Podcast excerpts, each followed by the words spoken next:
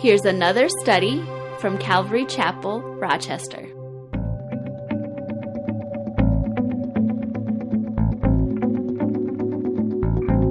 Second Timothy chapter 2, and we're going to pick it up. We left off at verse 14.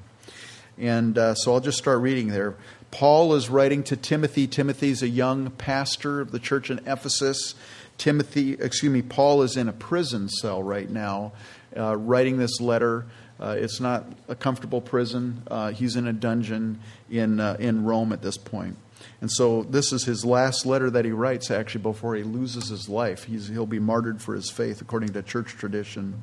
So he's writing this, and, and uh, he's been telling Timothy all these things in chapter 2. And finally, verse 14, he says, Remind them of these things, charging them before the Lord not to strive about words to no profit, to the ruin of the hearers.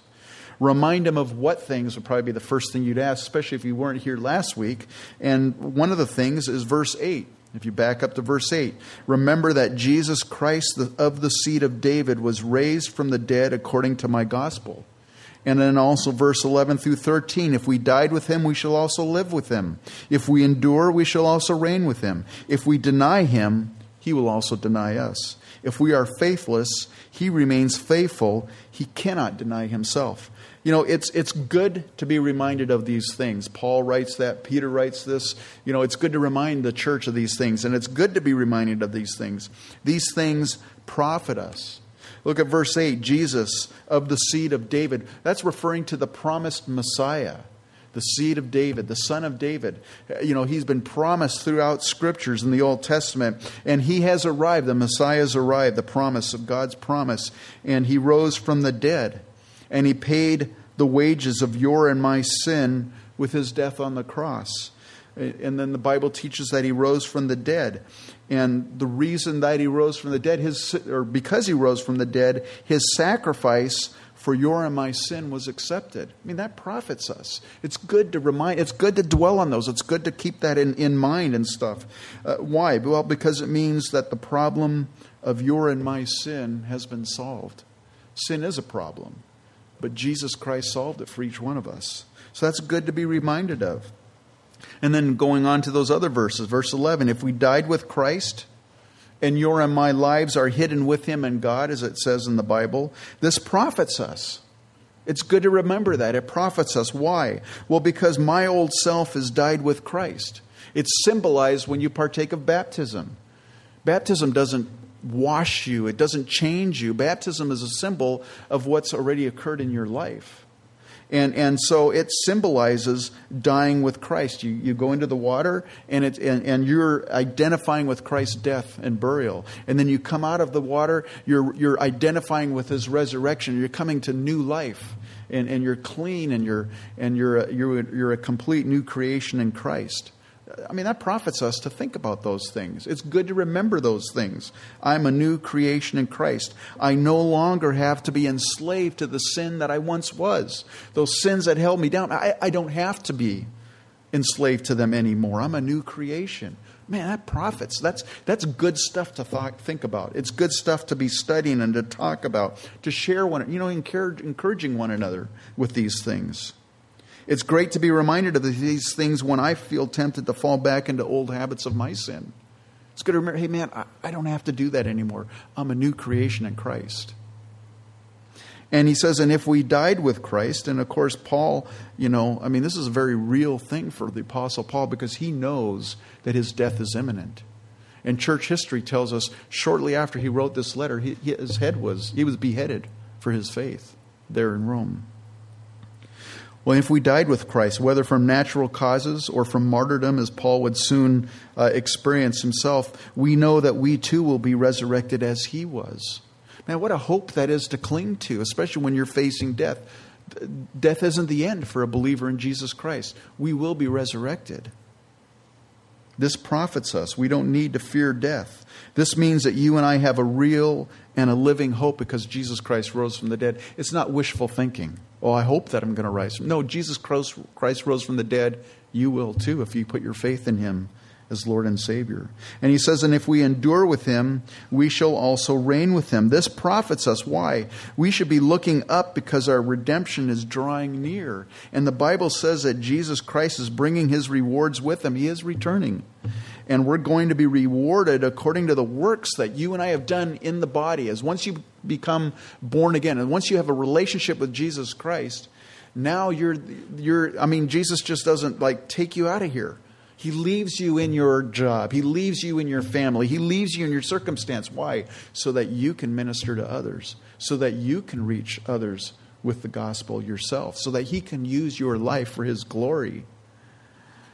And of course, those things that we do for Him, we are going to be judged. We're going to, and not in a sense of, of damnation, you know, going to heaven or hell. If you've accepted Jesus Christ as your Savior, you're already saved. You're going to heaven. These are rewards that you're going to receive for the things that you've done for Him. And that's going to take place at the judgment seat of Christ. And so we need to endure and not lose heart and give up. And then he says, if we deny him, he will deny us. That's a profitable thing to think about. It's a good thing to think about. I want to live my life in a way that doesn't deny him. Now, we know, like Peter, for example, when the night that Jesus was arrested and, and was on trial there, he denied Jesus Christ. He, I, I don't know him. And he cursed and swore like a fisherman would, because that's what he was.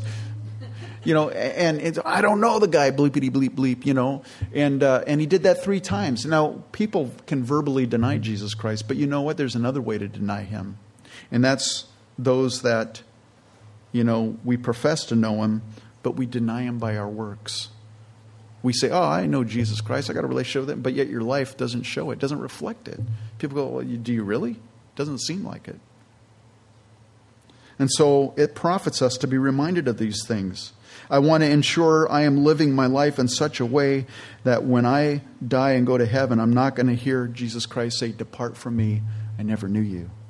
That's that, uh, it's good, it's profitable to be focused on these things. And then he says, if we are faithless, he remains faithful. He cannot deny himself. Again, this is profitable. It's good to be reminded of God's faithfulness and his unchanging character. We were singing that this morning in those worship songs. Great is your faithfulness. Man, God doesn't change. That is a relief. You know, we put our trust in Christ for our salvation. Could you imagine getting to heaven and then Jesus said, Oh, you know, you get there and all of a sudden they say, Well, you know, you, your salvation expired. We changed the we changed the rules. It's no longer it's no good anymore. I'm sorry, you missed the boat. That happens when you you know other things. We buy things and stuff, and you miss miss out on stuff. But God's promises never change. He's faithful. Man, what a hope that you and I have. So these are profitable things. It has an impact on our lives as believers. But now Paul warns Timothy. He says to charge the people that Paul, that Timothy ministers before the Lord not to strive about words to no profit to the ruin of the hearers. See, those things we talked about, they, they're profitable. It's good to f- reflect on it. It's good to talk about those things. But there's other things that people talk about that aren't profitable. That, that, that don't really have an impact, or if they do, they have a negative impact. You know, he says don't argue over words that have very little value. And it's amazing. There's all these different churches, and sometimes that's all, that's all that they do is they argue about the different, different words. And, and rather than the, the, the main central things of Jesus Christ, faith in Christ, they argue over words. They argue over words of very little value to the ruin, and that word is catastrophe, to the catastrophe of the hearers. John Calvin, he said that this way. He said, Away with all speculations that produce no edification. I like that when I read that. Away with all speculations that produce no edification. If it doesn't build me up, if it doesn't strengthen my faith, if it doesn't make me want to be more like Jesus or make me more like, I, man, I don't, I don't care about that stuff. I don't care about all those side issues. This should be our attitude when it comes to debating and arguing non essentials of doctrines with others. We can get so hung up in the things that are just not essential. If you're if what you're telling me, and I've had people come up to me and tell me all different things, if what you're saying makes you more like Jesus and I can observe it in your life, then yeah, keep going. I want to, I want to hear about it because it's probably going to be profitable to me. But if you're telling me all this stuff that you believe and all this stuff, and and I look at your life and I go, man, I, I don't, I don't see any change. I mean, how does it make you more like Jesus? I don't want to hear it because it's not going to profit me. In fact, it might actually hurt me. Keep it to yourself. The Bible says faith comes by hearing, and hearing by the Word of God. Not hearing by man's teaching, not hearing by man's ideas, but by God's Word. God's Word is what changes us. This message you're hearing today from me, it's not going to change you. You might go, oh, that was a good message, or oh, it was a bad message, and then you can mark it on your card, right? It was a bad message. But you know what? It's not going to change. You might remember some applications I say or something like that. Maybe that'll have some kind of an impact on you. But you know what actually changes you? It's God's Word. God's Word is what changes you. Factions, debates come from man's teaching, but not from faith. You know, we would be so much better off if we just stuck to the Word of God. You know, I've seen it over and over again in this fellowship, and I've seen it all along. I've seen where people, they fall in love with Jesus. And then they start hungering and thirsting for His Word and they start reading the Bible. And then they don't just start reading the Bible, all of a sudden they're like, man, they start obeying the Bible. They start applying it to their lives and they start applying it into their situations. Hey, I'm in this situation. This is what God's Word says. I think I'm going to trust God in this situation and I'm going to do what He says. You know what? They change. They're transformed. That's the only way you're going to transform is through God's word. Verse 15, he says, Be diligent to present yourself approved to God. Now, he's writing to Timothy, right? A worker who does not need to be ashamed, rightly dividing the word of truth.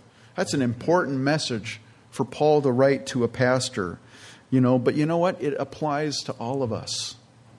Be diligent or make every effort to do one's best to be eager to present yourself approved to God, a worker who does not need to be ashamed, rightly dividing the word of truth. There's that, that rightly dividing is two Greek words orthotomeo, which means right, and temno, to cut or to divide.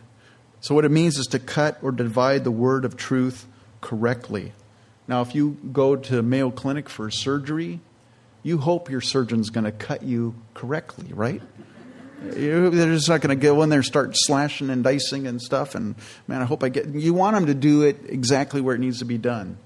You don't want them just to go go crazy. Oh, surgeon's gone wild. You don't want anything like that. Um, sorry. Yeah.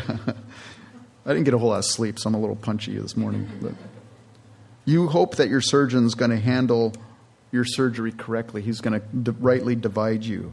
Um, and that really means to handle correctly and skillfully. And you know what? There's a right way and a wrong way to divide the scriptures.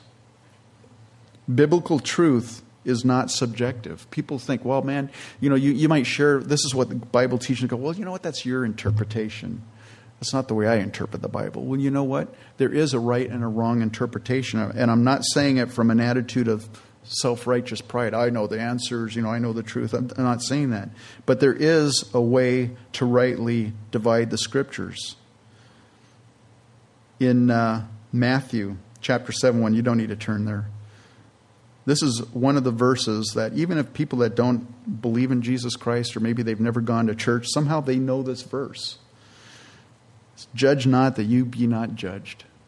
And they love that verse, man. That's that's the sinner's, you know, favorite verse. If they were going to have a bumper sticker, that would be on their bumper sticker. Judge not that you be not judged. And their interpretation is that no one should judge them. And of course, that way they can continue in their sin without being confronted about it. After all, Jesus said, Judge not that you be not judged. They've divided the scripture, but they're cut. Their interpretation is wrong. Why? You know, one of the biggest errors of interpretation is pulling scripture out of context. Going to it with like you've got this preconceived notion and you start digging around and finding a verse that's, hey, it says what I'm looking for, there it is. And you, you just rip it out of the context of what it was, who it was said to, what was the context, what are the verses around it, and everything like that. And that's the same thing with Matthew 7 1. What's the context of that? The context that Jesus is talking about is judging someone with a different standard than you judge yourself. And that's something that's very easy to do. I can easily spot the sin in your lives. But the sin in my life, well, you know what? I've got an excuse for it, or, you know, God knows my heart, you know, and I, I, can, I can give reasons for it. But boy, I see your sin. Man, you're a sinner, you know. uh, you know, our sins or other sins always look so much more worse than our sin. Jesus was saying, don't judge anyone by a standard you're not willing to be judged by, because God's going to hold you to the same standard that you hold other people to. That, that's the context of that verse. If Jesus was forbidding us from judging others, well, guess what? He violated his own command. Because how many times did he judge the Pharisees and the scribes? You whitewashed tombs. That's pretty harsh. you know, don't be like these guys, man. They do all this. You know, Jesus judged them. So the context of that is not being hypocritical in your judging and not having a judgmental attitude because it's so easy to do. So there is a right way and a wrong way to interpret Scripture. There is a right way and a wrong way to divide it. Verse 16, he says, But shun profane and idle babblings, for they will increase to more ungodliness, and their message will spread like cancer but shun profane. That means unhallowed, not sacred. It lacks any kind of relationship or affinity to God. Um, shun profane and idle babblings. It means empty or fruitless speaking. It says, For they will increase to more ungodliness, and their message will spread like cancer. Now, I like, personally, I like King James Version of that portion of Scripture because it says, And their word will eat as doth a canker. Just sounds a little more, you know, oh, wow. The idea is gangrene. It's like how gangrene eats flesh. You know, it spreads, it slowly eats away the body. It starts eating the rotten flesh, but eventually, if it's not checked, it starts eating the healthy tissue until the whole body finally dies. And this teachings, these false teachings, that's how it, sp- it spreads like that. You know, sometimes false teachers will be kind of focused on one particular thing. It's like this one thing that they've taken out of context or they're trying to make it fit whatever they're trying to teach.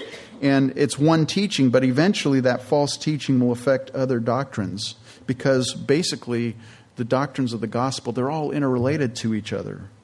I've heard people, and, and you know, I've heard people, they go to other, you know, they're other, involved with other, other ministries or other churches, whatever. And I'm not I'm not slamming other churches. I don't want you to get the wrong idea here. But I've heard people describe it this way. Well, you know, they're kind of off in this area, but you know, the rest they're they're pretty good over here. But there's just one area, you know, I, I just I just kind of ignore that part of it. But they're they're pretty good in, in every other areas. Well, you know what? Sooner or later, like cancer, like like gangrene, they're gonna it's gonna affect. They're gonna be off in other areas as well. And so there in verse 17, the second half, Paul gives an example. He says, Hymenaeus and Philetus are of this sort, who have strayed concerning the truth, saying that the resurrection is already past, and they overthrow the faith of some. Now, whatever these guys were saying about the resurrection, uh, whether they were saying there's no subsequent resurrection for the believer, it's already done, there's not going to be another resurrection, or they were maybe possibly leaning towards Gnosticism, where it's basically they were maybe saying, you know, Christ's resurrection was only spiritual and not a physical resurrection. There was all these weird teachings that were springing up at that time. Whatever they were saying and however they supported it with Scripture, even if they did, maybe they didn't, it was overthrowing the faith of others. You know what's interesting to me about this verse? Philetus. We don't know anything about him. It's the only time he's mentioned in Scriptures. But we know he was a false teacher, as Paul mentions it. But there's two times that Hymenaeus is mentioned. This is the second time that Hymenaeus is mentioned. The other time Hymenaeus, Hymenaeus was mentioned was in Paul's first letter to Timothy. This is his second letter, in his first letter. There, in the first letter, he describes Hymenaeus as having, uh, has, having had his faith suffered shipwreck because he was teaching blasphemous things. And now, if this is the same Hymenaeus, and I believe it is, now, first it's Hymenaeus and Alexander in 1 Timothy. And now in 2 Timothy, it's Hymenaeus and Philetus. There's a common denominator in there. You know what it is? Hymenaeus. This guy was drawing other people in. And, you know, that's what false teachers do. You know, they, they, some people, they misinterpret Scripture. They come up with these weird doctrines and stuff. And you know what? It, it, they can't keep it to themselves. They've they want to draw a following. And so they'll, you know, man, every other church teaches this, but this is the truth. And they start pulling people away. I don't know why, but they do that. Wherever they go, though, they leave spiritual carnage in their wake. And Hymenaeus is one of these guys. One of these guys that starts divisions in churches. comes up with this little side teaching that becomes, a, you know, it's, it's a big thing. It becomes the main thing for them rather than Jesus Christ and Him crucified. Well, whatever these guys were saying about the resurrection, our faith hinges, our faith hinges on the literal physical resurrection of Christ from the grave. Uh, Paul puts it great. I'm going to just read it out to you. 1 Corinthians 15, verse 12. Now, if Christ is preached that he has not been raised from the dead, or excuse me, now if Christ is preached that he has been raised from the dead, how do some among you say that there is no resurrection of the dead? But if there is no resurrection of the dead, then Christ isn't risen. And if Christ is not risen, then our preaching is empty and your faith is also empty.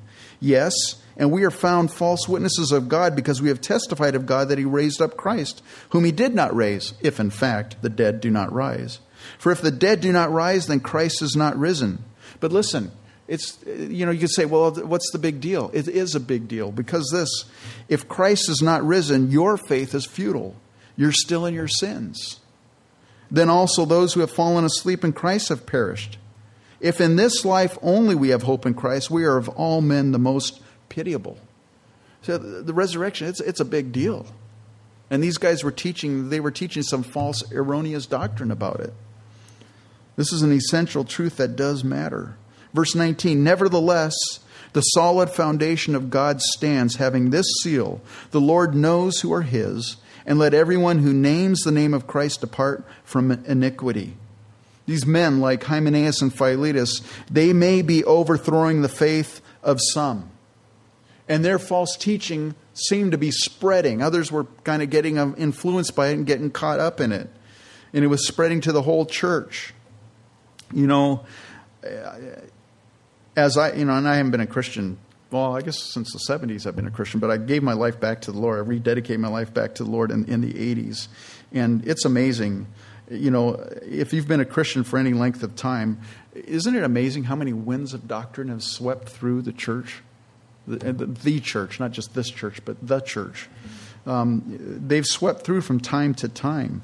And sometimes people get caught up in that wave and they, they, they follow these, these, weird, these weird teachings that are secondary. They're not, they're not the main thing. Well, it doesn't matter how many people start following these false doctrines, the church of Jesus Christ has a firm foundation. You know, in ancient times, foundations had seals on them.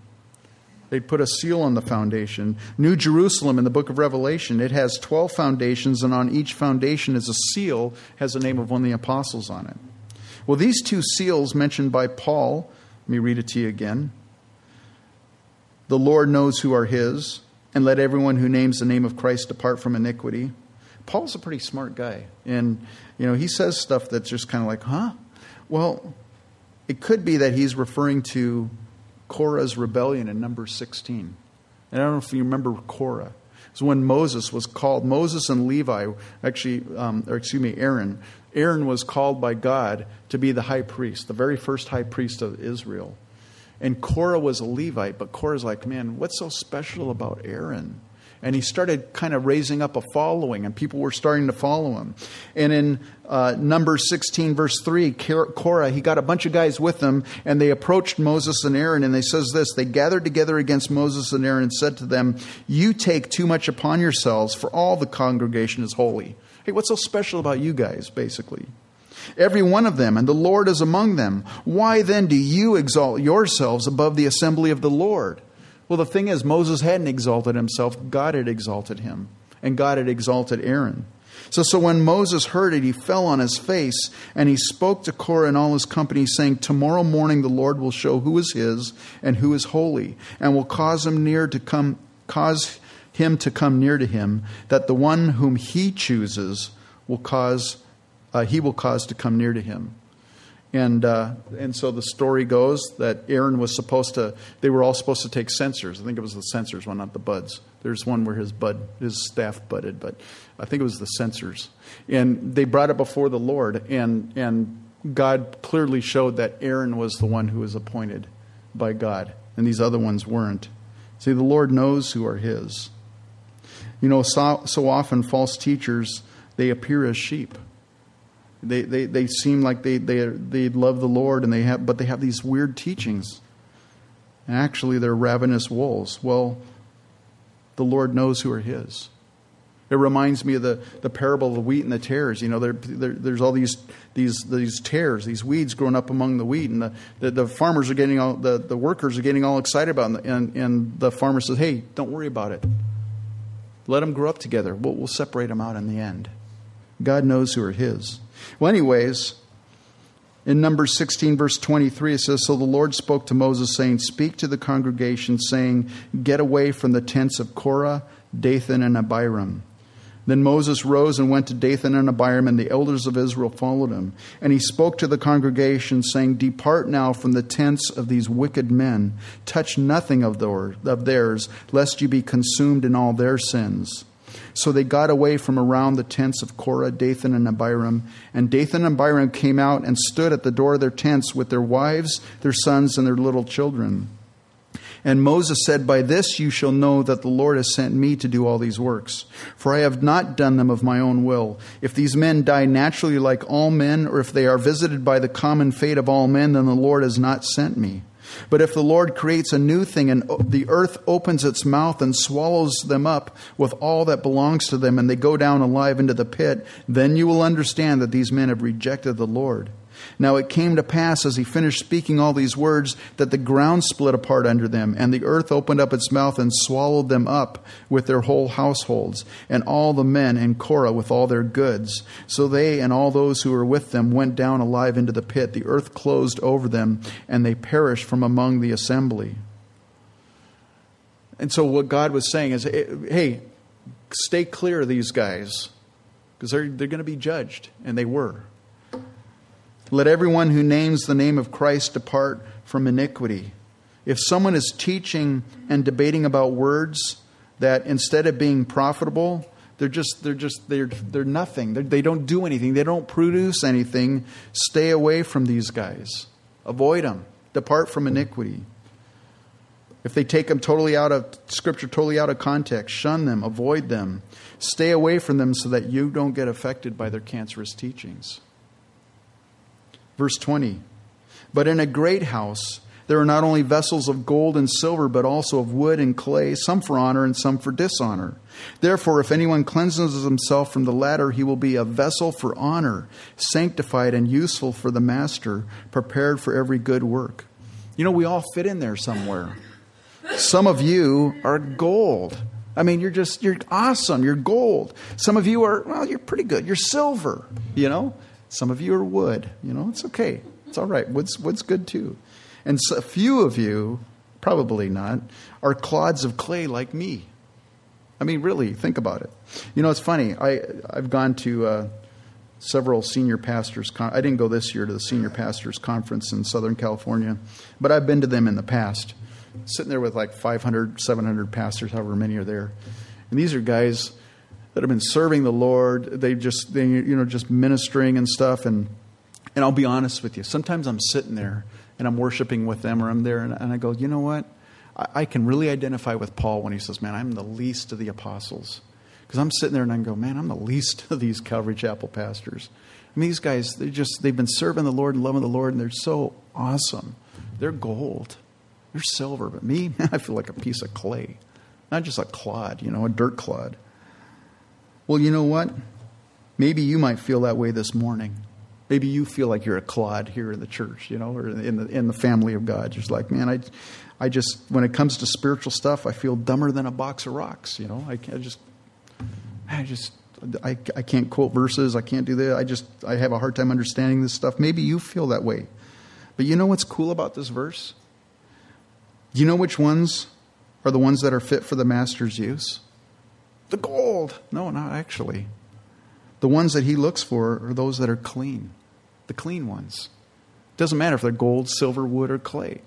The clean ones are the ones that the Lord can use. If you name the name of Christ this morning, depart from iniquity, walk away from sin. Evidently, because Paul says this, evidently it is possible as a new creation in Christ to depart from the sins that used to be so slave to. It's evidently possible because Jesus says, Let everyone who names the name of Christ depart from sin. So apparently you can depart from sin. Apparently you don't have to do those sins that have been hanging up, you know, that you've been caught up in.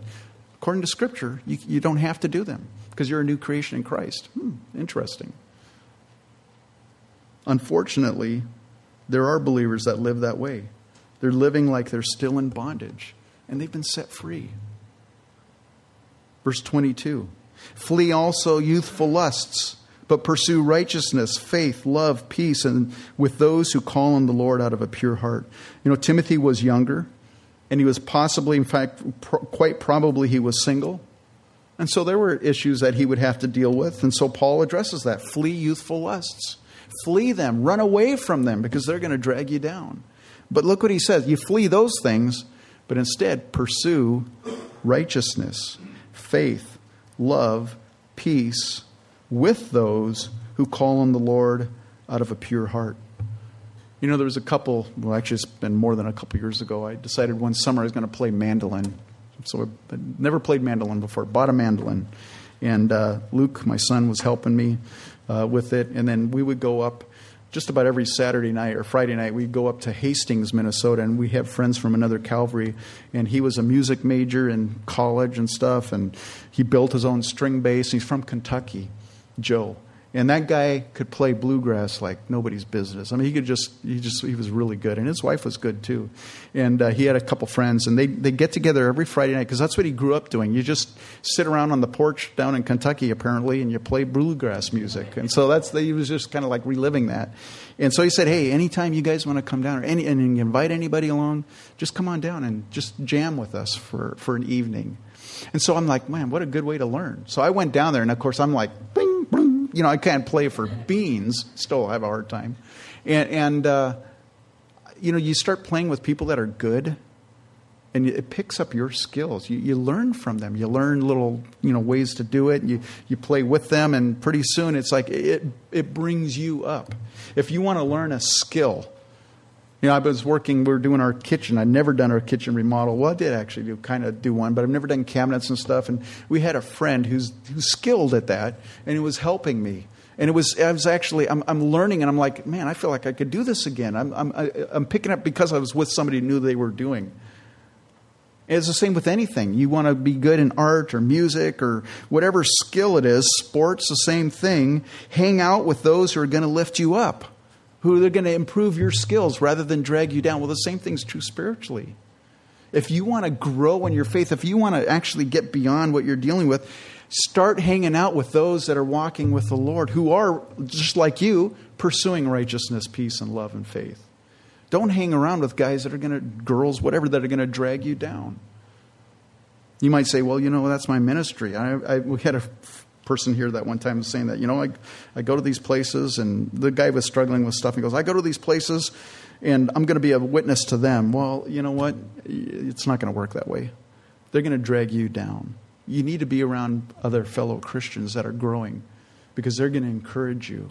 They're going to hold you accountable. They're going to, they're, you're, you're going to be talking the same language with them. And so, this is what Paul is saying here. Verse 23 But avoid foolish and ignorant disputes, knowing that they generate strife. You know, Paul is really trying to get a point across, isn't he? Over and over again. Paul, tell us how you really feel. Hang out with those who are pursuing righteousness, faith, love, etc. Avoid those who are just disputers, who seem to be only content if they're generating strife. And you'll find those people in churches. They ha- they're all focused on these side issues. Just stay away from them hang out with those that, that you go and you know you, you, start to get to know people go you know that person really loves jesus man. They're really trying to grow. I want to hang out with them. Because I, I want to I want to I want it to rub off on me and that's what we should be doing encouraging one another. That's why fellowship is so important being involved in each other's lives. Verse 24 and the servant of the lord must not quarrel but be gentle to all able to teach patient, in humility, correcting those who are in opposition, if God perhaps will grant them repentance, so that they may know the truth and that they may come to their senses and escape the snare of the devil, uh, having been taken captive by him to do his will. What should our attitude be? You know what? If you rightly divide scriptures, you're going to come across people that are wrongly dividing scriptures. You're going to come across opposition. You're going to get come across people say, "Well, that's your opinion. You're kind of narrow-minded. You know, that's not the way I view it." And you know, you get you're going to have that. What should our attitude be? We shouldn't be quarrelsome. Don't get into a debate. Don't get into a an argument. You're not going to you're not going to argue someone into the kingdom. You're not going to argue someone to change their theology. It's not going to happen. Oh, God's God's word's what's going to change them. You're not. But be gentle with them able to teach. Now, not everybody's a pastor, but you know what? We should know what we believe and why we believe it. You should be able to defend what you believe. And if you don't, I'd encourage you to start studying the Bible. Start taking notes and you know start start digging in. If you don't understand something, get with somebody that you go, oh man, he's, they seem like a more mature. I'm going to spend some time with them. Hey, can we study God's word together? Man, that'd be great if you guys were doing that. Some of you probably are. I don't I don't know, but you maybe are. But we should know what we believe and why. And then when we're involved with these people that are gonna, they're gonna be, you're gonna come across opposition. Be humble. Oh, I know the truth, man. I'm, you know, I'm the sole source of truth. No, be humble. And also love. Not, you know, you want to see them repent, not burn in hell for their apostate views. You want to, you want to love them. Understanding here that they've been fooled and taken captive by the devil to do his will. They're not the enemy. We have one enemy, and that's the devil. Other believers that maybe are looking at things different, they're not our enemies. They've been deceived by the enemy. And so we should have that attitude of love and that attitude of gentleness and really praying for them. And, and you know, it also says, um, able to teach, patient in humility, correcting those who are in opposition. Sometimes you do need to say stuff. I'm, I'm a kind of person, I, you know, you, you stay really strongly what your opinion is, and it may be off. And you know what? My, my tendency is like, okay, whatever, that's what you believe, you know, fine. There are times when we need to stand up and we need to correct them, but in humility and with love, not with judgment, not with, you know, um, you, you false, you, you apostate and stuff. Pray for them. Pray that the Lord would humbly correct them. Well, we finished this chapter, and uh, we'll pick it up when I return. Um, I was talking to Pastor Wayne. I call him Pastor Wayne because he was a pastor, but um, he's uh, very excited about teaching. I don't think he's going to be teaching in Timothy, so we'll be taking a break from that. But, uh, um, anyways, why don't you stand up? Let's go, Lord, in prayer. And I encourage you uh, to come out next week and the week after, and uh, I think you'll be really blessed and really encouraged. If nothing else, just to see this guy walking around, it's amazing. You know, after the surgery, his two le- his two legs, his two his leg is two inches back down. It's like normal height again. So it's it's amazing what they've done. Three inches. Oh, it's three inches, not two inches. Amazing. Anyways, you'll get to meet him in person next week. Let's go ahead and go, Lord, in prayer. Heavenly Father, I thank you uh, this morning for your word. Lord, we thank you for just the, the reminders that uh, Paul was reminding Timothy of. And Lord, those things are profitable. Even, even this morning, 2,000 years after these were penned, Lord, it's profitable for us to be thinking about these things, to be reminded of these things. Lord, I know that there's so many uh, weird teachings out there, weird ideas that are being spread around throughout the church Lord, I just pray, Father, that you would give us the spirit of discernment. Lord, that we would not get caught up on man's teachings, but Lord, we would get caught up in your word. Lord, that it would be your word that we go to. It would be your word that we study. It would be your word that we would look for the final answers to the questions that we're seeking, Father. Because your word has those answers. And your word can transform us as we submit our lives to you and to your word. And so, Father, I just pray your blessing upon us. I pray that we might be encouraged in this area. We love you and we thank you, and it's in Jesus' name we pray. Amen.